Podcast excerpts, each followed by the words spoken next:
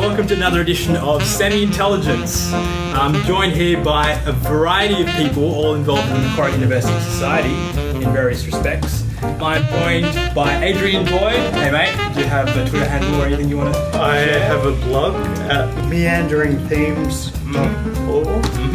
Um, but that's not really up and running yet. I looked it up. Yeah, yeah, I've got a, I've got one post up there.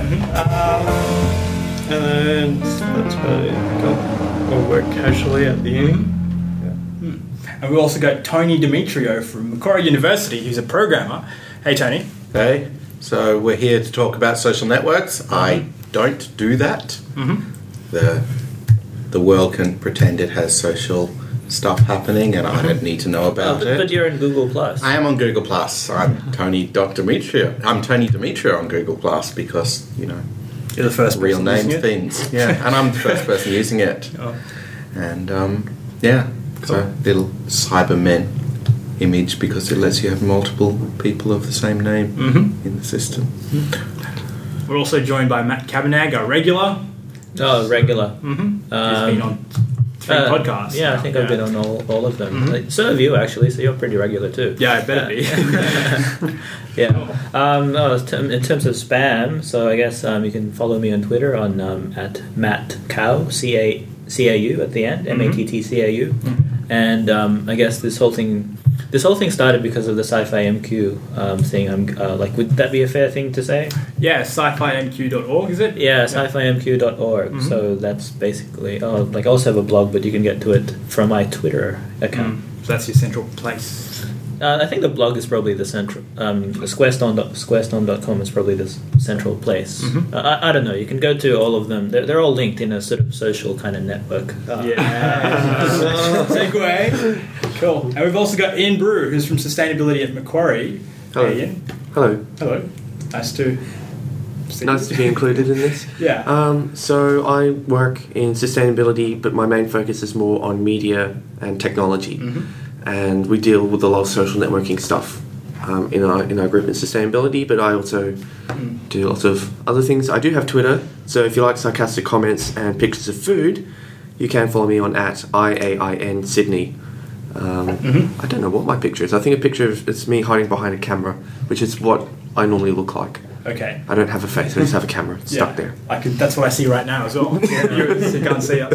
And finally, we have Ujjwal Sharma, who used to be a Macquarie student here at Macquarie and is studying conveyancing law. Hey, Ujjwal. Hey, yeah. So um, I actually recently got on Twitter as well. Like, well, recently, I like six, seven months ago, and I'm not very active. I'm trying to get into it now. And I also started writing a blog when I was in Bangalore last year. For We're in two months. Bangalore. Yeah, I spent two months in Bangalore Wow. um, for work. Uh, but yeah, it, it it's completely like I was I got a WordPress account. So Mhm. if you look me up, it's uh, udgwal.com. Mhm. That's my blog, and it'll be getting more and more interesting as the year goes on. Mhm. And we'll have all these links on the show notes on our semi, well, website, semiintelligence.com. Uh, I guess we can get started. I'd just like to throw out a question to begin with. What is a social network, and what's the difference between a social network and a social networking service? Matt? Hmm, well, that's an interesting question. Uh, I'm not sure if there's actually. Ah, well, I'm not sure if there's actually a difference, uh, like in my mind. So if I look at uh, Facebook or Twitter, uh, they're both social networks and services at the same time. Mhm. So I'm, I'm not sure I've seen a situation where um, these services actually sort of end up transcending each other or like um, like having something above uh, above the service level. Like uh, there, there are sort of um, uh, there are sort of little things like you know you being able to post on Twitter and then automatically having that post put into your Facebook um, uh, uh, wall. But I don't really see a situation where um, like so Twitter and Facebook are kind of like interconnected in a meaningful kind of way. Does that make sense? Like, Could, could I suggest uh, the opposite way of looking at it? Instead of looking at the things that work that we know about and going, well, where's the social media service versus the social network? Um, something that failed. Google Wave had very interesting technology. It has all the trappings of a social network. And it failed not because of the technology, but because it was missing the social network. It was a social network service without the actual human connection, social. I'm tapping on the table. Hold on to. um, it the biggest complaint from the people that were using it was this can't replace email because I can't send a wave to the people I want to send the wave to, and email obviously you can. Everyone's got an email address, so um, I think there is there is the social network service, and then the people are the social network. not The- your, your address book is your social network. The the rest is how you talk to that address book, but it's the address book that's that's actually the value. That's the data that that mm-hmm. you're using. The rest is is your trappings for how to use it. I think Yeah, it's the, the and- culture laid on top of the Yeah, and the culture as well, That's what yeah. makes it. For example, there was this funny picture where somebody said, you know, Facebook, here's a picture of me eating a donut. And then if that was Google Plus, it's here is a Google employee eating a donut. so it's, it's the culture, it's the people who use that that kind of determine. And it's exactly the same thing with Wave. And I think the culture goes goes both ways. The technology drives the culture, and the culture drives the technology. So when Google Plus started up, we saw a whole lot of people um, use it, and there was a much higher percentage of males using it than in Facebook. There were a much higher percentage of engineers and software developers using it, and um, I'm not surprised in any way about that difference because the sort of posts I saw on Facebook were, "Hey, this is what I'm doing. Had a great weekend." On Google Plus, it was, "This is a project I'm I'm starting, and these are my thoughts on it. This is what I want to do." And the one was more like uh, almost like blog posts. I'm putting this out there for the world, and you are my audience that are subscribed to read what I have to say, and then join in the comments discussion. While the other was more of So you would say. Facebook is more emotive, more I'd say connections on a sort of more. I'd say Facebook is your online equivalent of after school. Everyone meets up at the um, Like- milkshake bar and talks about whatever they want to do. And it's, your, yeah, it's, it's, it's your social group. It, it's it's the six of us in this room chatting about whatever. Yeah. I think um, Google Plus is more like your. Um, your newsletter. It's the woodworker who says, I have something to say about woodworking. I'm going to start a discussion at the woodworking club or whatever. It's, it's much easier to filter based on interests. It's much easier to filter based on who you're watching. It's much easier to follow people. You can follow George Takei. You're not a friend of George Takei, but you're there to see what he has to tell you and what he has to share with you. You can have people following you, so everyone gets to take both roles. But when you're using it, you're kind of taking one role or the other. In Facebook, you're kind of talking to the group and hmm. seeing who joins in the conversation. I don't know. I reckon these days they're getting a lot more similar. Oh yeah, Like, yeah. I and mean- they learn from each other, and and Yeah, yeah. and people use both, and then they get into the habits of the culture of both, and then their culture merges, and as their culture merges, the technology merges, and so it's a feedback loop. Yeah. But I think that differentiating context will always be there. Like you, people go on Google Plus, like you said, specifically, um, you know, project based, so they may have a specific topic they want to Yeah. advertise to everyone. And that exists because of the the format, but um, that's kind of getting lost as Google tries to expand. Now, Yeah. when you make um, YouTube comments, it gets posted to your Google screen, stream. When you plus things, that gets posted, and it's becoming much more. I don't want to say more Facebooky, but it's losing that kind of clear. I am creating media and sharing it versus I'm consuming media distinction, and it's becoming more of hey guys, this is what I've been up to lately. And um, as that gets lost, I think the culture is changing. And But going back to that point about the uh, your social network being your address book and the people you're connected with, how do you reach that sort of critical mass, mass or threshold? So when MySpace was around, there was a lot of people using it, and there was the digital nomads that moved to Facebook. But what sort of caused that? How do you how do you get to that sort of um, that that point where you can you want to use it rather you, than you get to the point where you want to use it when you have a need to use it. So you move from MySpace to Facebook when you miss out on a party, and when you say, Why didn't you invite me? They say, I did. I shared it on Facebook.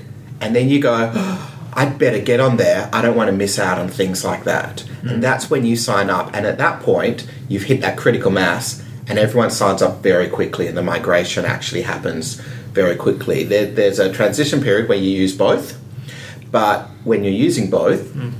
If you hit that point, everyone shifts over, and then you can start sharing in just the new one, and don't bother sharing in the old one. And as more people do that, you don't bother logging in and checking the old one. And I think for me, the reason I use Facebook and I have Google Plus by default, mm-hmm. but the reason why I haven't switched because when it first came out, I thought this is really cool. I like the whole circle idea. It seemed all fresh mm-hmm. and Yeah. you know Facebook was getting a bit bloated in my opinion. Mm-hmm. But I've got uh, ten years of stuff Mm. invested into my Facebook. Well, not ten years, but you know, quite seven years. Yeah, It's been on since like 2000. It's been a, when that look back thing came out. It just made me realize, wow, I've been on this social network for like five or six years now. That's pretty intense. But to me, it's kind of like if I move to Google Plus, I lose all of that in some ways. If I shift everything over and talk to other people, then all those photos and all those posts are kind of lost back on But Facebook. that They didn't don't come with me. from MySpace moving to Facebook, right? I think Facebook- it's- I- MySpace I was think around for a It's while. different. I think I'd say that's probably a different story because I've never had a MySpace account ever. Interesting. I And didn't, I don't um, think it was as prevalent as Facebook. Well, No, for me, but- when I started university, everyone was like on MySpace just Really? before. Yeah, Oh. and then it sort of transitioned. I remember Cholo, if you remember Cholo. Yeah, yeah, So yeah. hey, he's like, come to my birthday or something on you know on MySpace. I never had MySpace, yeah, and that's why I'm probably So, never so the, the main reason why I got onto Facebook was because um, like uh, I was heavily using MSN um, all the time. Yeah, you know, me like too. getting like all these emails. It's like, oh, blah blah blah has joined Facebook. They've invited you. Blah blah blah has joined Facebook. They invited you. And then I was like, um, like I was, I was of this attitude. And I was like, oh, this is some stupid fad thing, spam. I'm not gonna join in this thing. And then it just got to the point where um, everyone ended up joining, and it's like, oh crap, it's not a fad thing. so um, I, I better go I, and I join. was like you. I resisted. I had a MySpace. A friend made it for me. They forced me into it. like, hey, I made you an account. Here's your login. I'm like, what? Okay. um, I hardly used it. I didn't understand it. I thought this is stupid.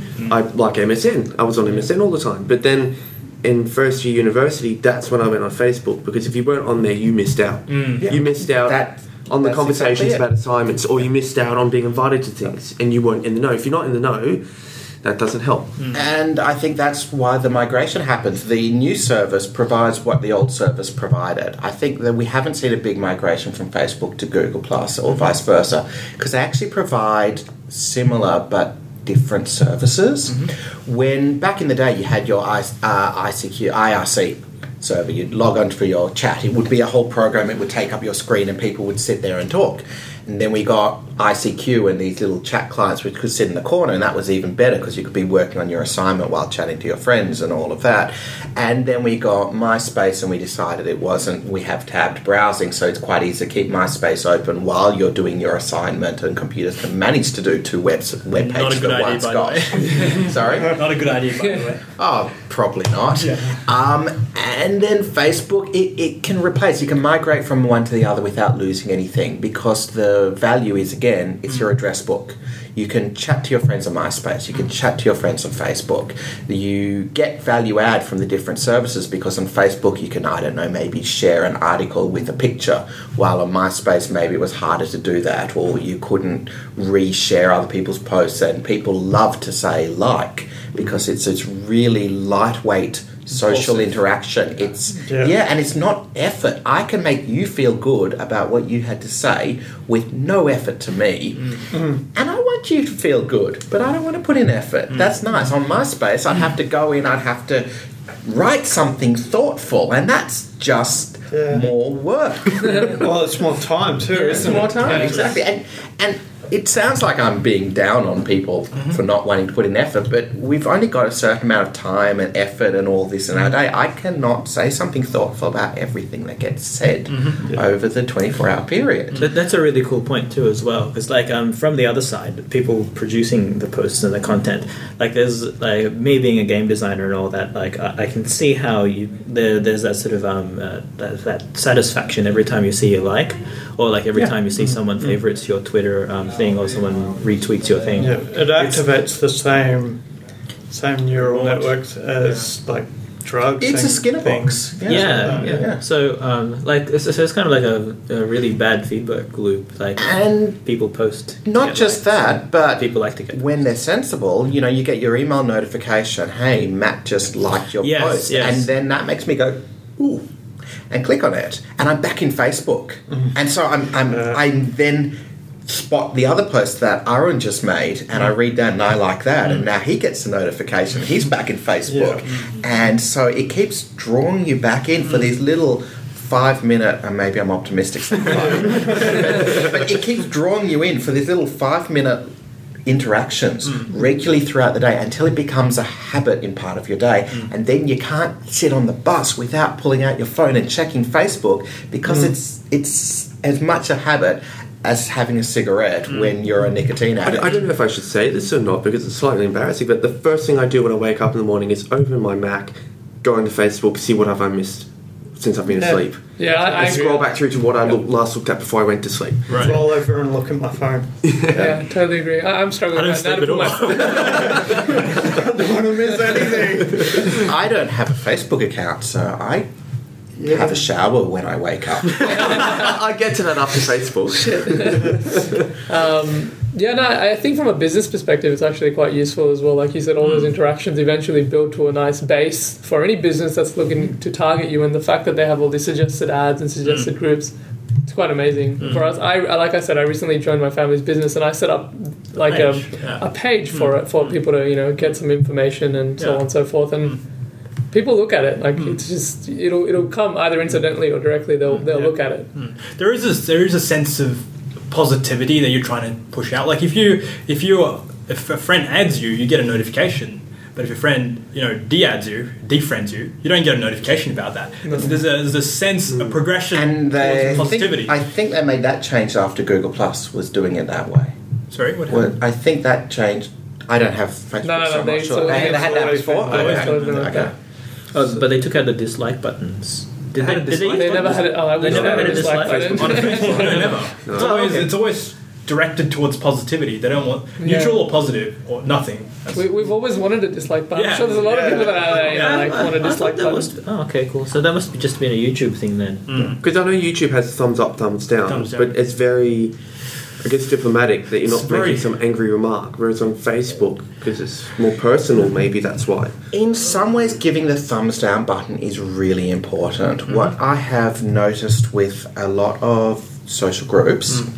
is they need an outlet. In a group like this, where we're all nice and friendly, um, Speak for yourself. yeah, exactly. we can we can be entirely positive. There's no need for a, negative thumbs down option. So no one thumbs down this podcast, okay?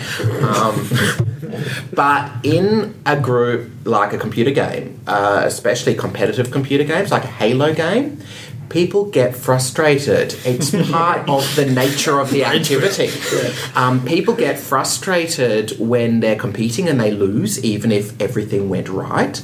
And you need to give them an outlet. You need to give them a way of saving face. You need to give them a way of hitting back. If you don't give them a way of hitting back, they will find a way to hit back. They will type posts about L2, L2P and stuff like that. They'll insult each other. They'll teabag the other team members, stuff like that. And it sounds horrible to say, well, just program teabagging into your game. I'm not saying that's the solution, but I'm saying give give an option. If people are going to teabag the the opponent, then code in something to let them do a victory dance to rub it in, and then you can channel the negativity towards something. But you need to give a negative outlet in any social situation where people are going to have resentment. If we don't give that negative outlet, the players will find it, and the players will hit back. And because it's the internet, because it's anonymous and all of this, they will hit back as hard as they can and they won't moderate themselves. Hmm. f- uh, Many of them. Hmm. So, a thumbs down option lets you see a political post that's against what you happen to believe, and you can go, thumbs down. yeah, enough people that think like me will be heard. Hmm. Without the thumbs down option, you go, you're so wrong, and then someone writes back saying, no, you're wrong, and then you get this internet argument, which we all know solves the problems of the world. Did that happen? I don't know that I get that on Facebook because I post controversial stuff all the time. But you've probably curated your No, group or I've they've curated quite a you. few I- old, very. But you, you and just there's also more of a, a but yeah. connection. In the, uh, also, like in that situation, um, But like yeah, you when just you're not you just anonymous. Yeah, like so. What I do, um, uh, so like um, there was some there was some guy on my thing, and like um, uh, uh, actually he's kind of like half, half a relative, not really, but um, he's like he was like a cousin of a cousin. But anyway, it's like it turned out he was really conservative, and he was like posting some bad stuff about gay marriage.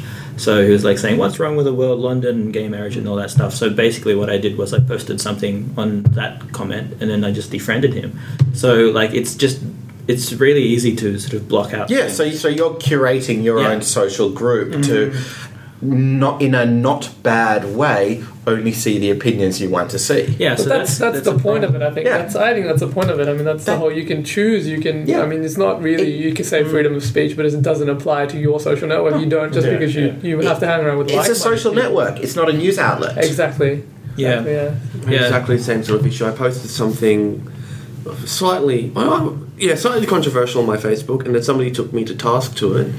And then I moved the conversation to messaging because I didn't really think this mm-hmm. should play out for Yeah. everyone in my friends list to see. Mm. And it was pretty obvious that there was going to be no resolution, so I just unfriended them to, to win the argument. But that's it. That, that, that's it. Curated That, that is your Yeah. hitting back. Yeah. In Facebook, you can press unfriend. Yeah. Yeah. Now I've won the argument.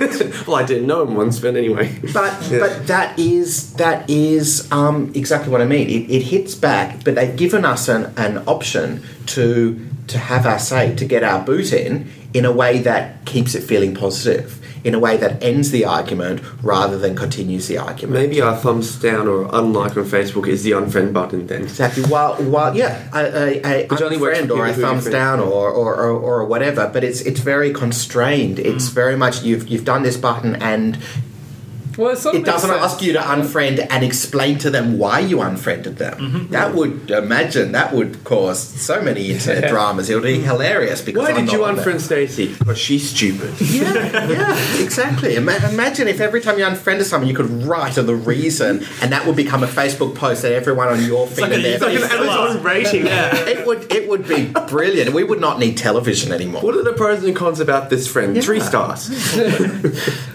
But that sort of bleeds out into the real world, though. That's the interesting part. You can unfriend someone, but because Facebook and Twitter and so on other other social networks are so deeply ingrained in society now, if you unfriend someone and run into them, you have to put on your you know nice face or Or you or try and unfriend attack them, them. Yeah, or you unfriend them and then you don't um, hear about the party that your social group is all going to. And when people say, "Why didn't you come to the party?" you say, "I don't know." And when they say, "Why didn't you know?" Don't you check Facebook? You say, "Oh, I'm not."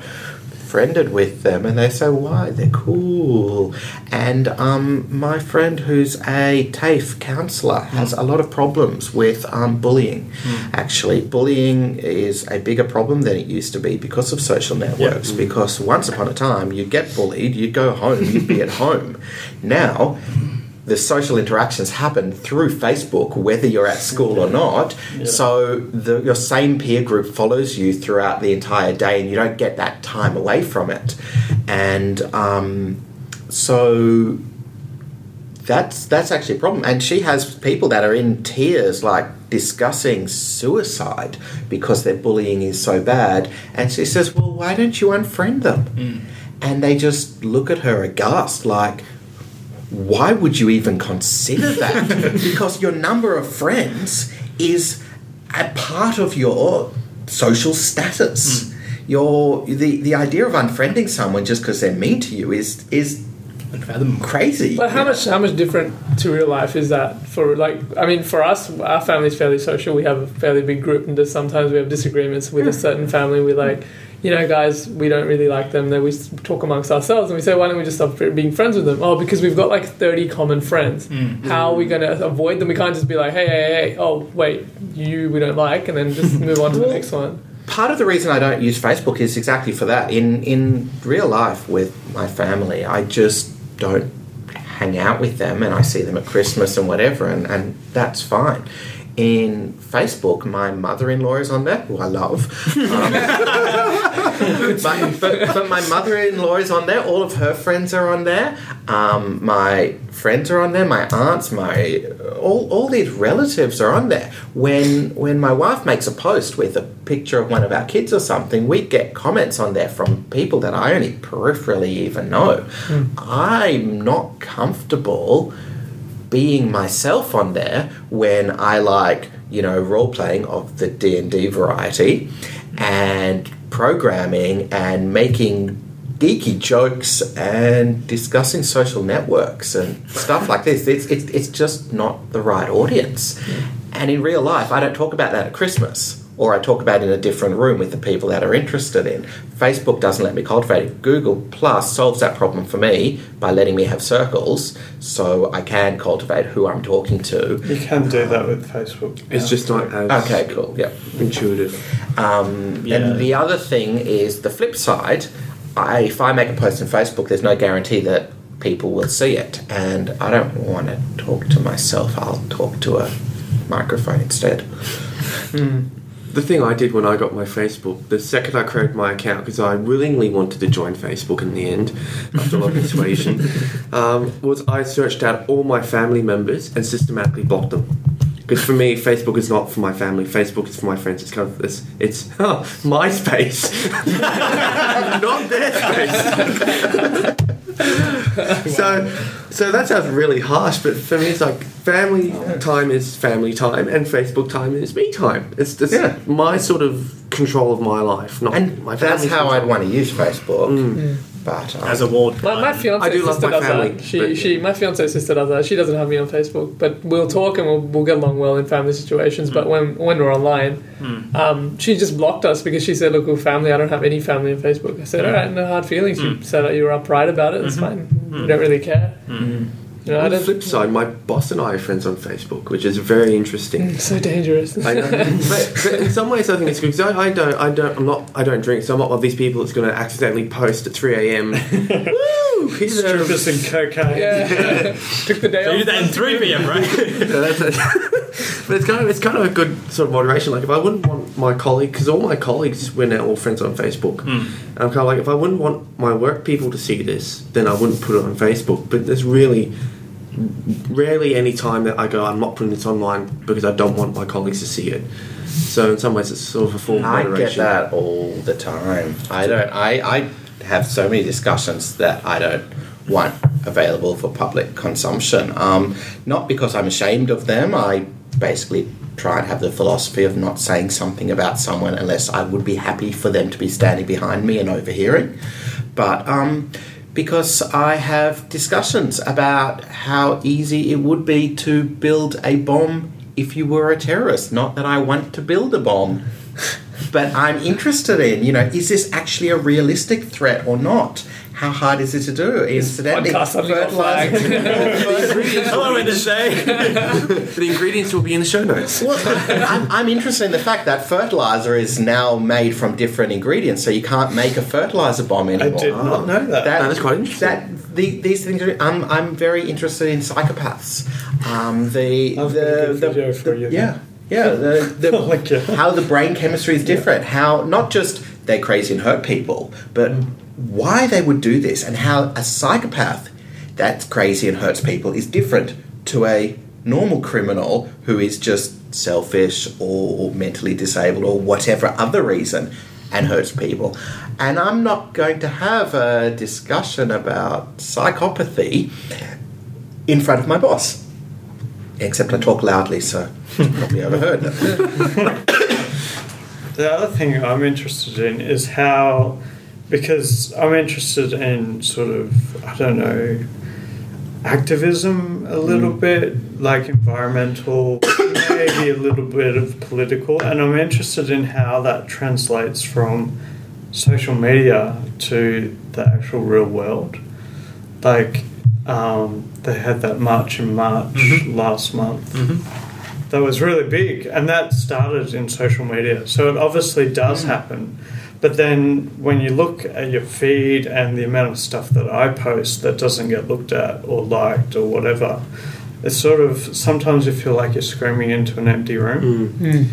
Um, so yeah, Yeah, well, what's interesting is I was looking at um, Earth Hour, and that also started as kind of an internet push thing with turn your lights off for an hour, and I was pretty scornful of it initially. I'm like, yeah, my lights off for an hour will save an hour's worth of electricity over a period of a year.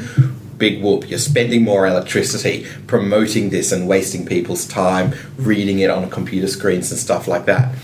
But then um, last year, uh, they had once they got enough momentum and enough people cared, and the whole city turns dark for an hour.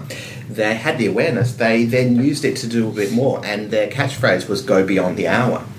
And they were saying, "Yeah, yeah, yeah, turn it off because that's kind of what we do as our celebration and awareness thing." But what you need to be doing is looking at long-term fixes. It's so replacing change. exactly, and not just behavior change, but easy things like change your light globes for energy efficient light globes. Um, worry about water. Put put these low water use taps on. Uh, check that you don't have energy leaks. Um, maybe consider replacing your fridge. Here's a calculator where you can put in your fridge model and age, and it will actually tell you if you can get a new fridge cheaper because of the savings of electricity. So you say, I want two years, and it says, well, here's the fridge types you can buy, which will pay for themselves over two years with energy savings, stuff like that. And that will lead to longer term. If someone replaces their fridge with an energy efficient fridge, that's actually a lot of power that gets saved every single day. That's a big thing that we try to do. Um, because as, as I explained, I work with sustainability here at Macquarie. When we do a campaign, there's always a huge component of that is behaviour change. It's Yeah. one thing to tell people you're not doing the right thing or here's a better way of doing it, but giving them the power to make those changes Exactly, and and- making it easy. and making it easy. Well, that- Don't don't make their life harder because then they will do it once or twice and then stop. The exact opposite was this this um, Facebook campaign where which actually disgusts me. I know people were very well meaning. It's not the people that disgust me. It's it's the way it plays out. Um, there was a awareness. I'm putting air quotes in awareness thing about um, child abuse, which is a terrible problem. And so they were saying on this particular date, everyone change your um, Facebook image to be a cartoon character so that we can raise I awareness for remember that, yeah. for child abuse, and that is terrible because who is stepping forward and helping a child? There's this big internet thing with a whole lot of people who think they are doing something to help. Post And when this you- in your status. When you ask them, post this in your status. When you say, okay, what have you done to help a child? They say, well, I'm raising awareness. It's a problem. I'm raising awareness. Great. We can all be aware that there's a problem. Hmm. And if nobody is doing anything about it, nobody is doing anything about it. Do we really think that the people out there dealing with these real child abuse situations are not aware that child abuse is a thing? Do we really think that seeing Bugs Bunny on your Facebook feed today will make you go, "Ooh, mm, mm, maybe I'm gonna"? It, it just doesn't happen, and child abuse, especially because it's such an ad- abhorrent thing. As normal, healthy humans, we want to pretend it doesn't exist.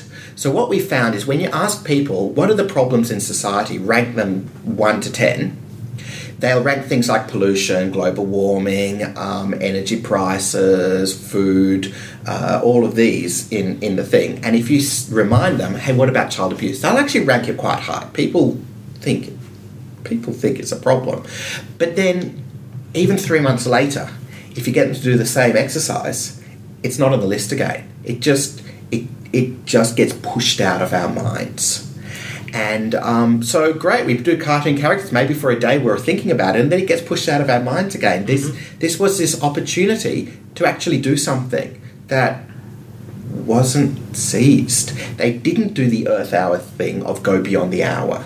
They they if if it was even as simple as change your profile picture, post this in the comment, and donate five dollars. Mm. You know, and then you can say, "Here's a post. I donated." Maybe their catchphrase for this could be "I donated" or something like that. And then if you can't donate, they can say, "That's fine." But do it like a MS sponsorship readathon or something. If you can't donate, that's fine.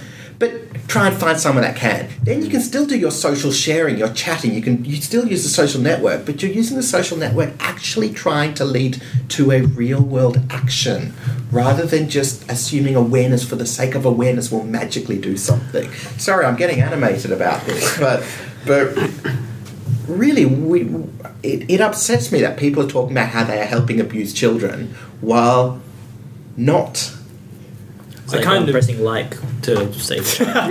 yeah exactly save a child, press like. yeah What do those likes actually mean? I've I've um, looked into it, and you can buy likes for your page and stuff. Oh, yeah. but They're actually not worth that much. What, do, what does ten thousand likes actually mean in real world numbers? It, even if you promote it, it's just a whole bunch of random spammers that click on it. I it's think really it's fraud almost. like group group mentality. Um, often when we do things where even even here at Macquarie, if we want to give something away for free at a table, it's really hard. Or we have these things called swap parties where people can bring and share stuff um, down in the atrium, this big empty space with some tables and products and stuff on it.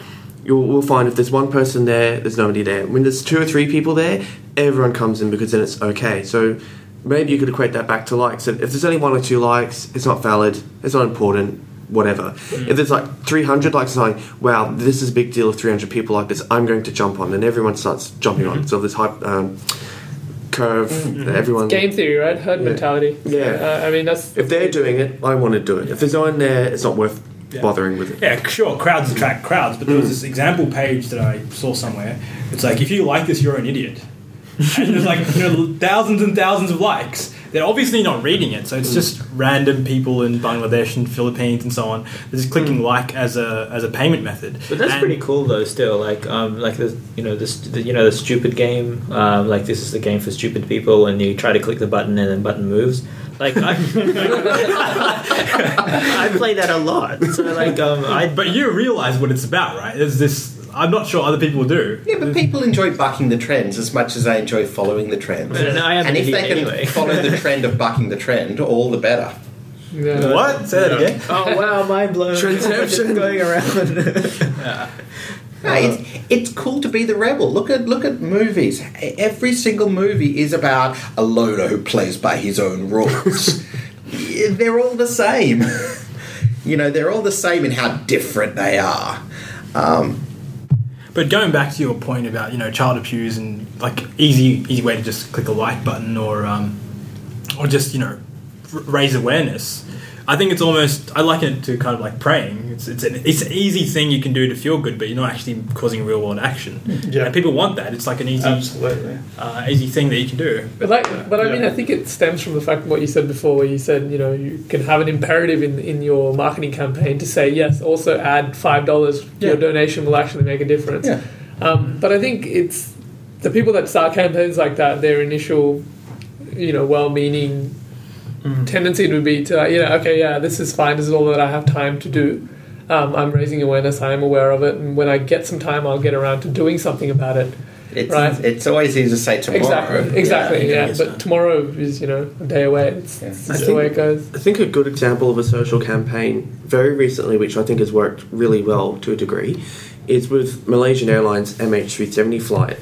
A company called, I think it's Digital Globe, they've got this website called tomnod.com. Hmm. You go on there, what they've done is wherever they think the plane has crashed or exists, they've taken up to date satellite images, but there's you know tens of thousands of kilometers. Hmm. Now, a small agency in some government somewhere cannot go through that.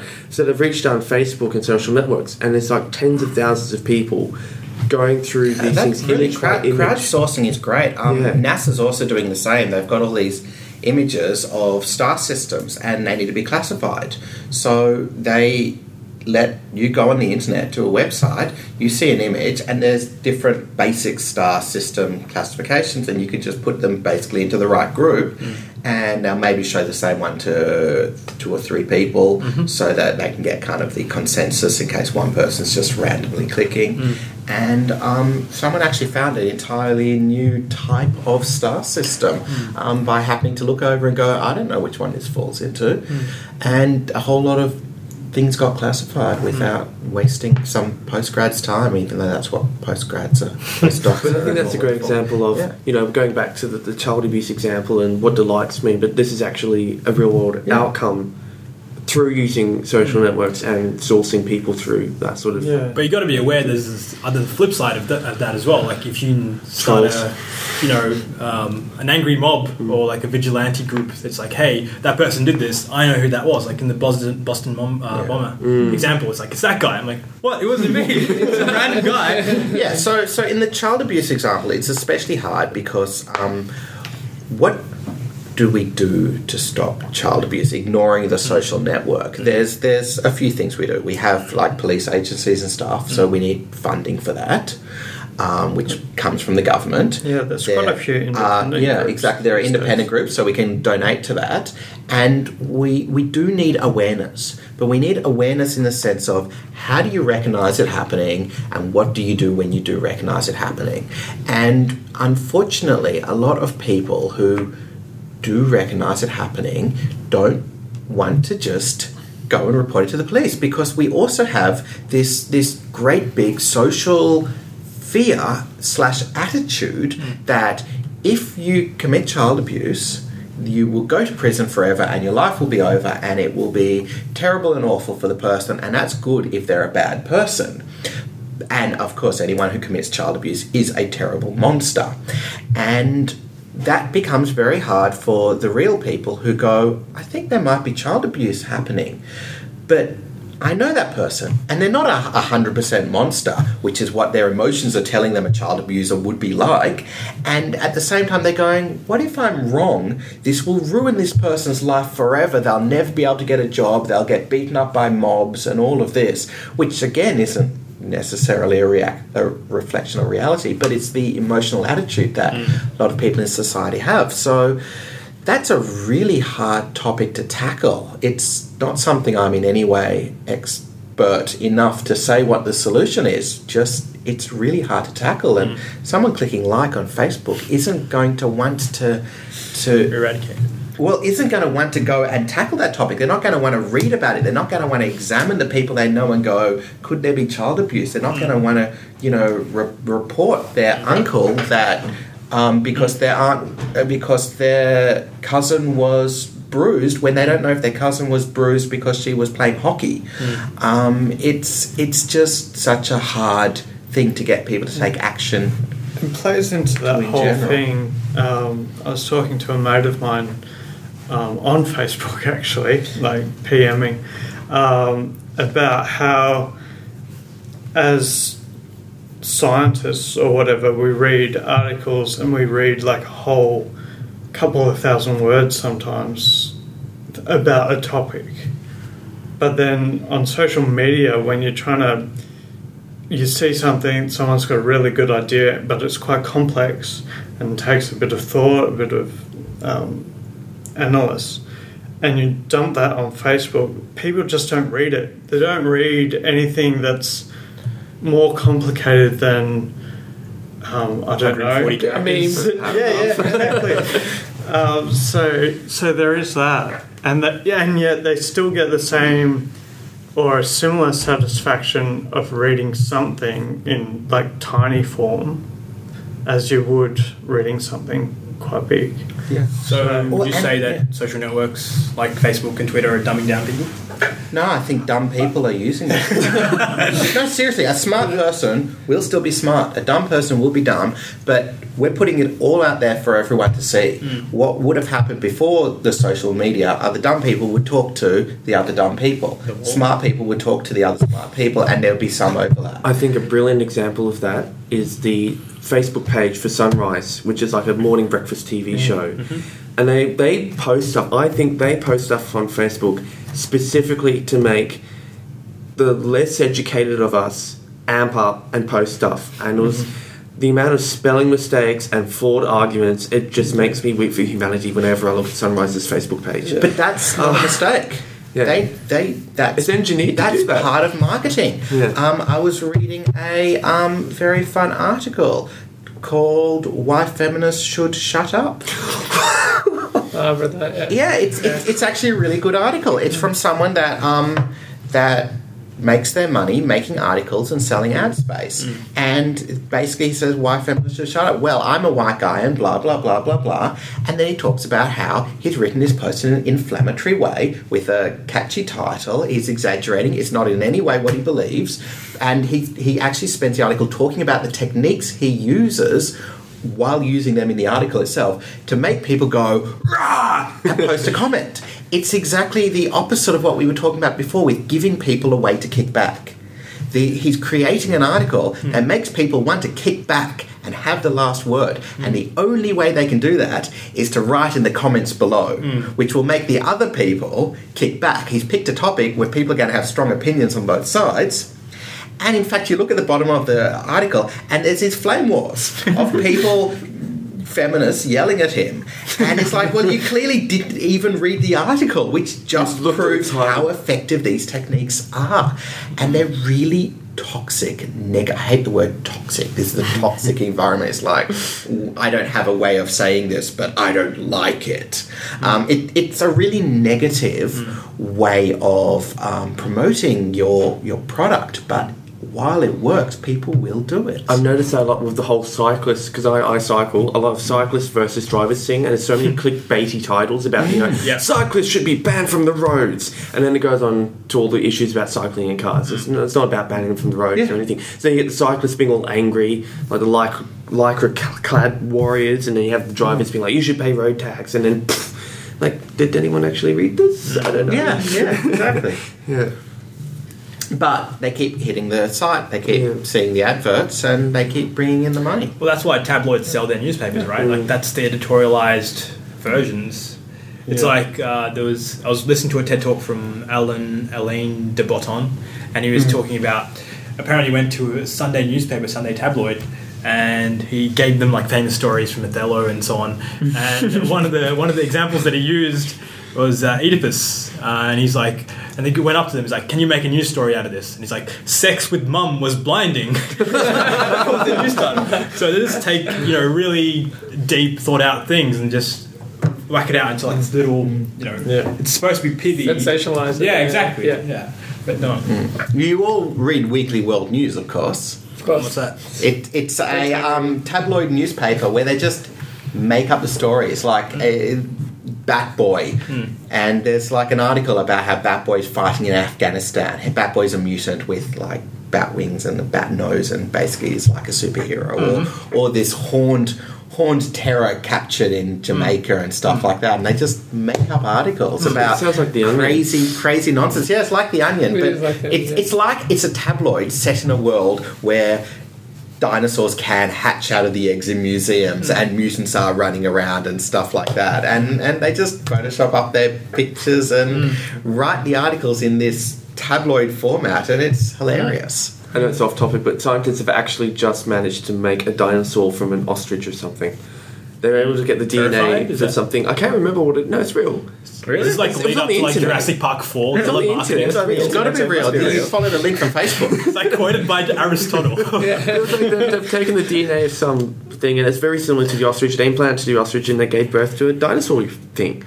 I really hope this is real because I'm going to sound Now- such an idiot on this. to my knowledge to my knowledge it can't be real because um first of all it's what april 3 Yeah. so no, it was before April 1st. and, and second of all, um, as far as I understand, we're having trouble cloning woolly mammoths, even though we've got a lot of genetic material, Yeah. and a lot of it was frozen because uh, the DNA that we need to make the clones decays actually over time.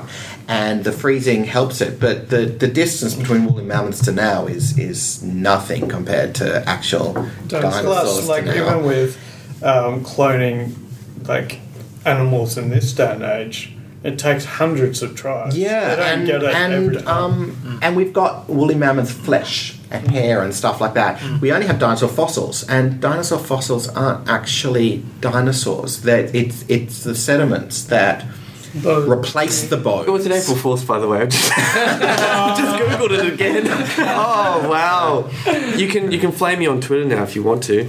That said, we have we have brought back um, the English, these ancient English aurochs. So across the plains of Europe, they used to have these huge, shaggy cows with these curved horns, and um, someone decided that we really should have them back again, and so they started breeding the cows and stuff that are their ancestors, breeding them together to breed for the auroch traits, with the idea that you're concentrating all the auroch DNA until you get something that's pretty close to an auroch.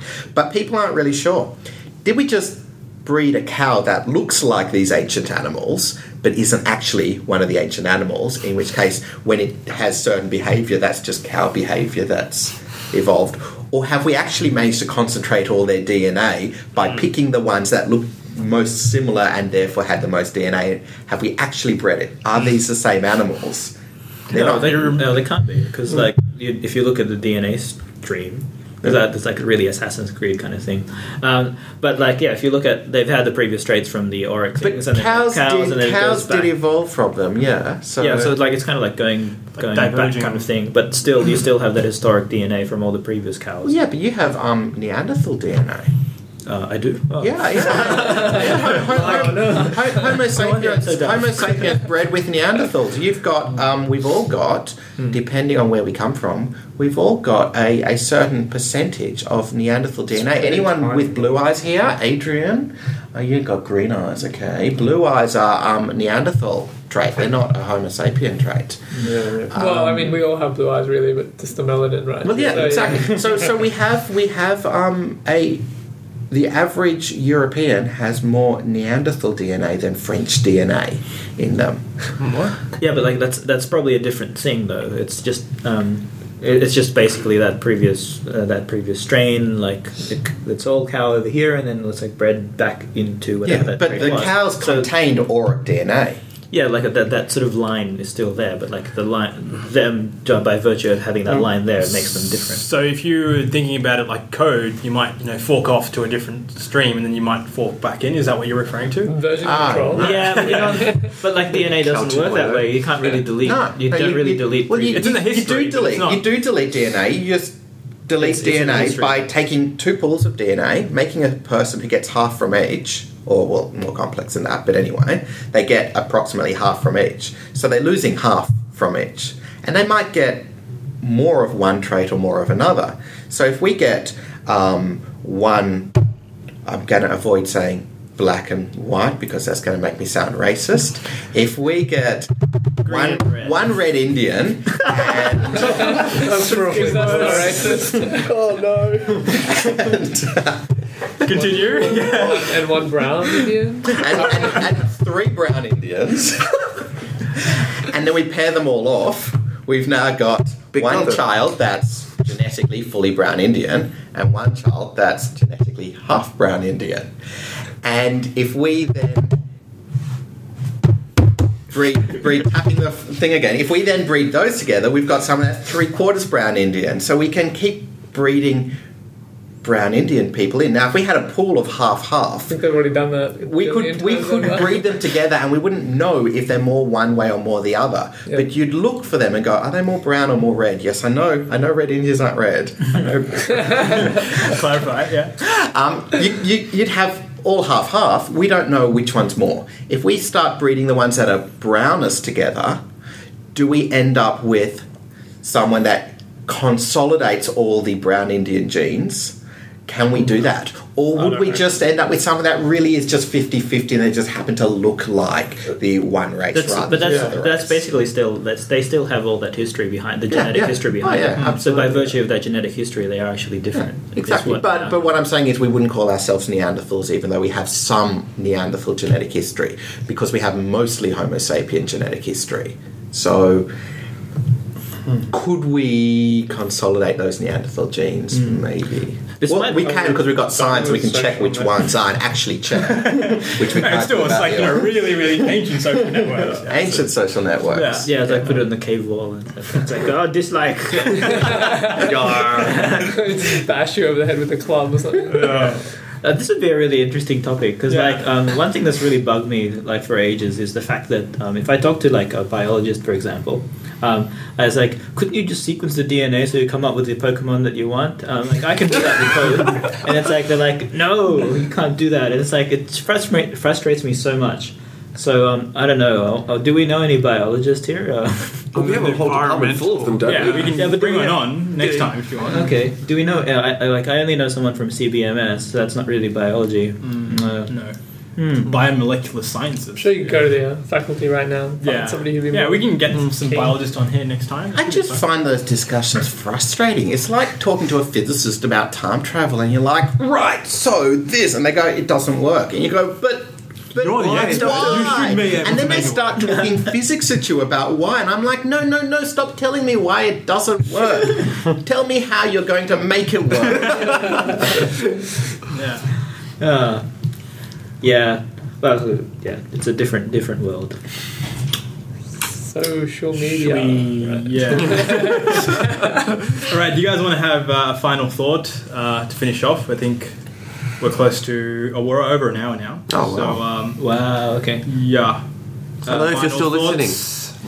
Yes. Yeah. I, I- I don't think this is really for like the people that are listening. It's like uh, you know, glory to them. But I think it's Mm. more about like uh, this whole Discussion. dynamic here. And it's, if it's a Uh. bonus, if they listen to it, and I Yeah. think there's like nine subscribers or something. Oh, cool. So Awesome. I think just us really, but we should talk as if we know that they're listening, because if no one listens, then no one will I don't know. know you never that we're know. talking to them. And if they are listening, they'll be like, well, how do they know we were listening? Mm. It's because we're just right behind you right now. Exactly. yeah. Uh, but like we missed. I think Let it happen. So ignore what he just said. This discussion is not for us; it's for you. okay. You- Cool. We, we love you. Yeah. We I love feel you. like Stephen Fry retweets it or something. Yeah, we want you to plus one and leave comments. Like- and like us on Facebook. Have Yeah. a grammatically incorrect debate about something we've discussed. Speaking Yeah. of Facebook um, and social networks, what are you doing with this? Does What? this podcast go onto some sort of social network? Yeah, for there's a website. Distribution and um, awareness? Yeah. Semiintelligence.com, and then we advertise it on Facebook or something. yeah. So we put it on the is- Sci-Fi MQ page. Yeah. This is our third podcast. No, it's by the way. fourth one, right? Third? Really? It's the third one. Oh, I listened third to two. Yeah, it's the third one.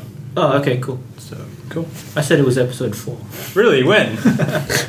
No, It's no, like, like the Star Wars prequel. Yeah, we can just start at number four and yeah, yeah, yeah. Yeah. Uh, but like, uh, maybe that's not my final thought. My final thought is we missed talk. We missed. We didn't talk about Oculus Rift. But Oh crap!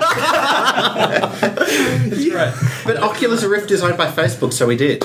yeah, I suppose like, uh, but yeah, yeah. Okay. Did you have anything to say about the Oculus Rift? A quick point.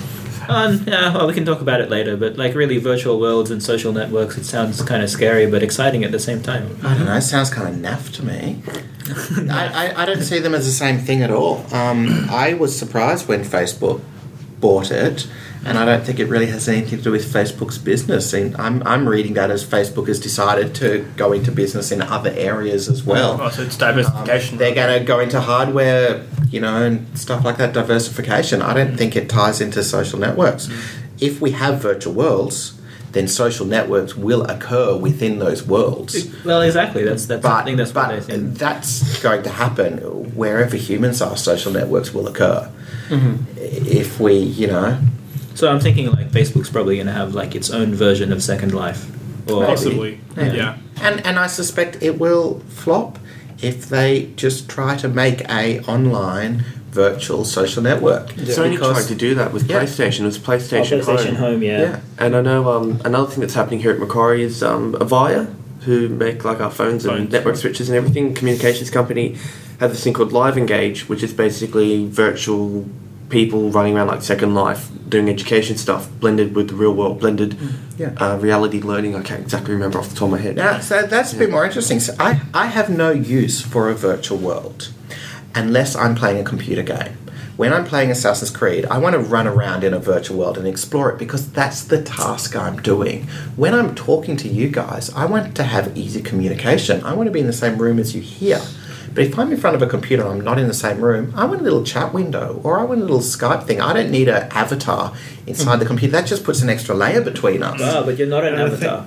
in a, like if you've got an Oculus Rift on, you're like you're in. Well, I'm still an avatar. You can't see my facial expressions. You can't see my body language or any of that. So I might as well use Skype, but the I might as difference well is you go straight the difference is you can't see yourself like um, like in the virtual world. True, I don't need to do that. I got mirrors. um, but but at the point that I'm using the virtual world for something else, right now it's cool that we're all sitting together. It would be cool if I could have reality integration and stuff. The the whiteboard behind my computer. Why not have that be a screen? It can function like a whiteboard normally, and I can f- switch it over to virtual world. And I could. I don't. I haven't touched any of you during this meeting, and I will not with NSA's listening. But so, if I had a 3D screen here, my experience with you guys would be exactly the same. You'd still be seeing my body language. I'd still be waving my hands, tapping on the desk when I'm not meant to, stuff like that. That's that's where I think the big gain in the virtual world is. Then I can get dressed as if I'm going to work, sit down in my home office, and not have to travel in, but still get the benefits of being physically present. Until they can offer that, I don't think virtual world's going to take off for anything more than games. Mm-hmm. I hope it doesn't take off because I don't want to dress up from home if I'm working from home. I think I think Well, you don't need to another dress big up. market. I think Well, you education. raised an important point with ease. And social networking to me is all about ease of communication. And if I'm going to have to put a headset on or go and load something up specifically, it's not to get onto a page You have to, to have your communicate dedicated with other Facebook room with all the Yeah, yeah. screens and the proper lighting Yeah, and plus, virtual worlds are temporal. Um, you all described how you get up in the morning and check what you missed overnight. How are you going to do that in a virtual world? Watch a video? Have the computer AI cut together all the highlights for you in a preview? But your, your You thoughts know? are relative, right? So, in terms of a virtual world, what happens if they take all these ideas on board and make it something that's easy to use, something Yeah. that allows you a presentation where you are sitting in bed, whereas actually your avatar, your virtual avatar, Oh, yeah, is sitting up dressed up, right? And then what do you do? Well, at that point, you'd be like, oh, well, you know what, this is a lot cooler. Yeah, yeah, exactly. Yeah. So it's it's relative, But, I think. but like- at that point, I'm doing exactly what I'm doing now Mm. In a new, convenient method. Exactly. I'm sitting here, I'm having a conversation with you, I'm making faces at you and waving my hands. Yeah. Whether I'm wearing pajamas or my Marvel t shirt, um, doesn't really make any difference to the activity. Yeah. If the technology lets me wear my pajamas, Yeah. then Yeah. I'll use it Definitely, yeah.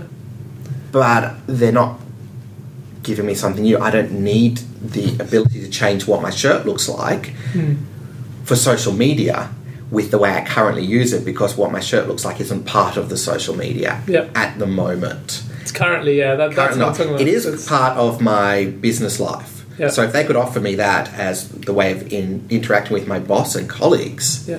then it's giving me something better, something new, something more than Facebook gives me. And at that point, the virtual world is, is valuable. The, the virtual world is only valuable if physical presence is valuable. And I don't think physical presence is valuable in a social network because the social network, by definition, is about the social aspect. So you imagine, I mean, if I could put that, I know we're probably dragging out, but if I could put that to you in a different perspective, you, you've, you're a quadriplegic. hmm Suddenly you have the ability to get up and walk around in a room and socialize with people as you would normally in your head. Oh, absolutely. And then it changes things. Then Absolutely. So, so that will give us new options. Like I could have a virtual party instead of hosting people in my house, and then I don't have to clean up the mess. That's Exactly. that's absolutely valuable. But Yeah. that's again, that's something different to what Facebook is doing. ah, yeah. Facebook, you say, "Hey, come to my party." yeah. There's no, there's even if we imagine a, a hypothetical computer world, you say Facebook, hey, come to my party. There's no need for the party to exist on Facebook. You switch to your virtual reality app, Mm. and then you experience the party. It's still Isn't that kind distant of sad from the that we're not physically interacting with people That's- anymore? Yeah, Yeah, that was something I wanted scary. to talk about. That's, that's kind of like you know you just sort of you end up being this massive fat blob sitting in a bed. You don't have to move. You don't have to do anything because I'll just, you just be this you know Virtual, sexy yeah. hunk in the virtual world. Yeah, I'm, I'm okay with that idea. Actually, no, no, no. In, in, in seriousness, I'm okay with that idea. One, um, there there are a lot of inequalities in life. Some people are richer, some people are poor, some have better education, some don't, and we accept as a society that we try to minimise those inequalities. So we don't want to say everyone should be rich, but we want to say everyone should have the opportunity to be rich. And the the, the two biggest inequalities in my mind that we cannot do anything about are some people are smarter than others, regardless of education, and some people are more attractive than others. And moving online, getting rid of our physical presence is part of solving the inequality about attractiveness. It is easier to get a job if you are attractive. Mm-hmm. If you're working online, if you can be a big fat blob, then it becomes a non issue. And that's a good thing in my mind. Now, you would still want to do exercise for your health, but at that point, you're doing it for your health rather than your vanity, and I don't think that's a bad thing. And if people don't want to do it because vanity is what drives them, that's their choice. Yeah, I've got another take on that as well, but like probably like uh, you can just take your consciousness in. Well, I don't We mind can do it Somewhere social else. networks too next. Yeah, we can do it version two next time and bring in a biologist as well, just so that he's completely out of it. yeah, it's like why can't you make? Well, come on. Cool. Um, any final thoughts? Uh, I, I guess Matt's already had his. My, my final thought would be originally, I think social networks were meant to be a reflection of reality, but I think more and more so reality is reflecting what's happening in the in the mm. virtual space. That people are shaping their real world interactions based on what's going on on, say, Facebook or Google Plus or mm. whatever. Mm. And so you sort of the people you're hanging out with, all the things you're doing, is a direct impact of social networks, not a reflection. Yeah, I think for a final thought, I think the concept of social networks for me will always be that address book, like you mentioned. Like I'll call people and I'll meet them. I'll have dinner with some people. That that's my social network, and that will always be my social network. Whether I use Facebook, whether I use Twitter, I will always need that human interaction. And where I can't get that human interaction, I'll replace it with some other form, such as Facebook and, and now Twitter, which I'm still learning how to use. Um, but yeah, I think there'll there'll have to be supplements, whereas not one will take more precedence over the other. Cool. Tony? Uh, for, for me, I think social networks are they're just human behavior. They're just technology to enable the human behavior. I, I, humans have always talked to each other. We get telephones that let us sit in the kitchen and talk to each mm-hmm. other. We get mobile phones that let us walk around. We get headsets that lets us drive. We're cutting out the unnecessary parts of those interactions. Mm. A conversation doesn't require you to be physically present. It doesn't require you to see the other person, which is what allows us to do it while driving and doing other tasks. Mm-hmm. And I think um, social networks are just a part of that. It's it's a set of communications that we have always done with enough aspects stripped out hmm. that we can make it convenient and useful in ways that we couldn't take advantage of that initial communication. We can check what we missed, which we can't do in couldn't have done in ancient Greece without asking someone. We can, you know, it, it's it's the evolution of a newspaper. A newspaper lets you find out what you missed in society and find out all these conversations happening. This is just evolution of human communication. It's it's not a new thing. It's not leading to any new behavior. It's just filtering. It's just curating what you're already doing. Hmm. I've always had a sort of love hate relationship with Facebook and social media. I think um, I've deleted my account like completely three times. I'm back on there now, but It's like smoking. yeah, pretty much. And I think what I resent about it is um, kind of my own behavior towards it. Once I'm on Facebook and stuff, it tends to, it has at times in the past, not so much these days, tends to encourage me just to stay at home and be social online where and I come to a point where I really feel like I need the actual human contact. You need the um, the other side of it. So I, I love them for their ease of communications, but I think think you got to be disciplined maybe with them. Yeah, that balance definitely. For me, I think um, services like Facebook and Twitter are a, a modern solution to a, an ancient problem that's always been around. It's just like Tony was saying, it's removing the redundancies.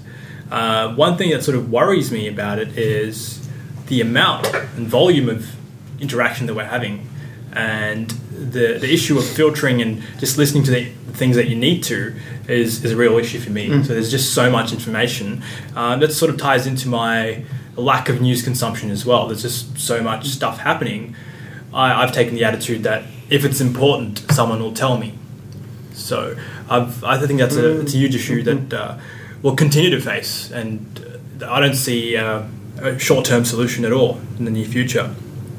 And uh, the very fact that there's more kinds of information as well. So there's Twitter for short forms, it's microblogging, and there's Facebook for photos. That's the killer app for, for me anyway in Facebook. And now there's things like Vine and video formats. And if Oculus Rifts and things like that take off, there's another thing that you help you know, Yeah. kind of be Yeah. be engaged with, or or uh, there's almost like peer pressure for you to be engaged with if it sort of reaches that point. and not just more forms of um, communication, but the control of who is choosing to create the communication is different. It's no longer these big media companies that control the television and newspapers. You're now getting your news from people who tell you stuff, which is A good and bad thing, I think. good and bad thing. Yeah, and yeah, there's a privacy issue as well with uh, everything in one place. And that that's always worrying. Uh, one thing I wanted to mention, I forgot to mention, how is how Facebook tracks every keystroke you make, even the ones you things you delete. So if you have a draft post and like, oh, I don't want to type this, I don't want to send this out or something, it tracks all that. Um, and there's no, yeah, that's a huge worrying factor. There's just a privacy issue if someone just hacks into my Facebook and checks. Not that there's any sort of really uh, incriminating evidence or anything, but still, it's still private things, you know. So that's sort of worrying as well. Previous prior to that, you couldn't easily hack into my brain, you know. So that's that's sort of. Been Not done. easily. it's been done. Been done in a lab. Yeah, yeah. but uh, it's just really difficult as opposed to someone hacking into a computer. So how do you know I'm not making you speak right now? Sorry. Uh, Matt, because if you were able to make a speak nut right now, you would have finished World of Tanks. Oh, I've never actually played that game. Sure. Cool. I guess we can wrap up. Uh, thank you everyone for coming. I hope you enjoyed it. If you have any feedback, you can always Facebook us um, or Twitter or something. Um, and we'll have the show notes up on semiintelligence.com. And we'll see you next time, possibly on social networks and otherwise. Thank you. Bye. Bye. All right.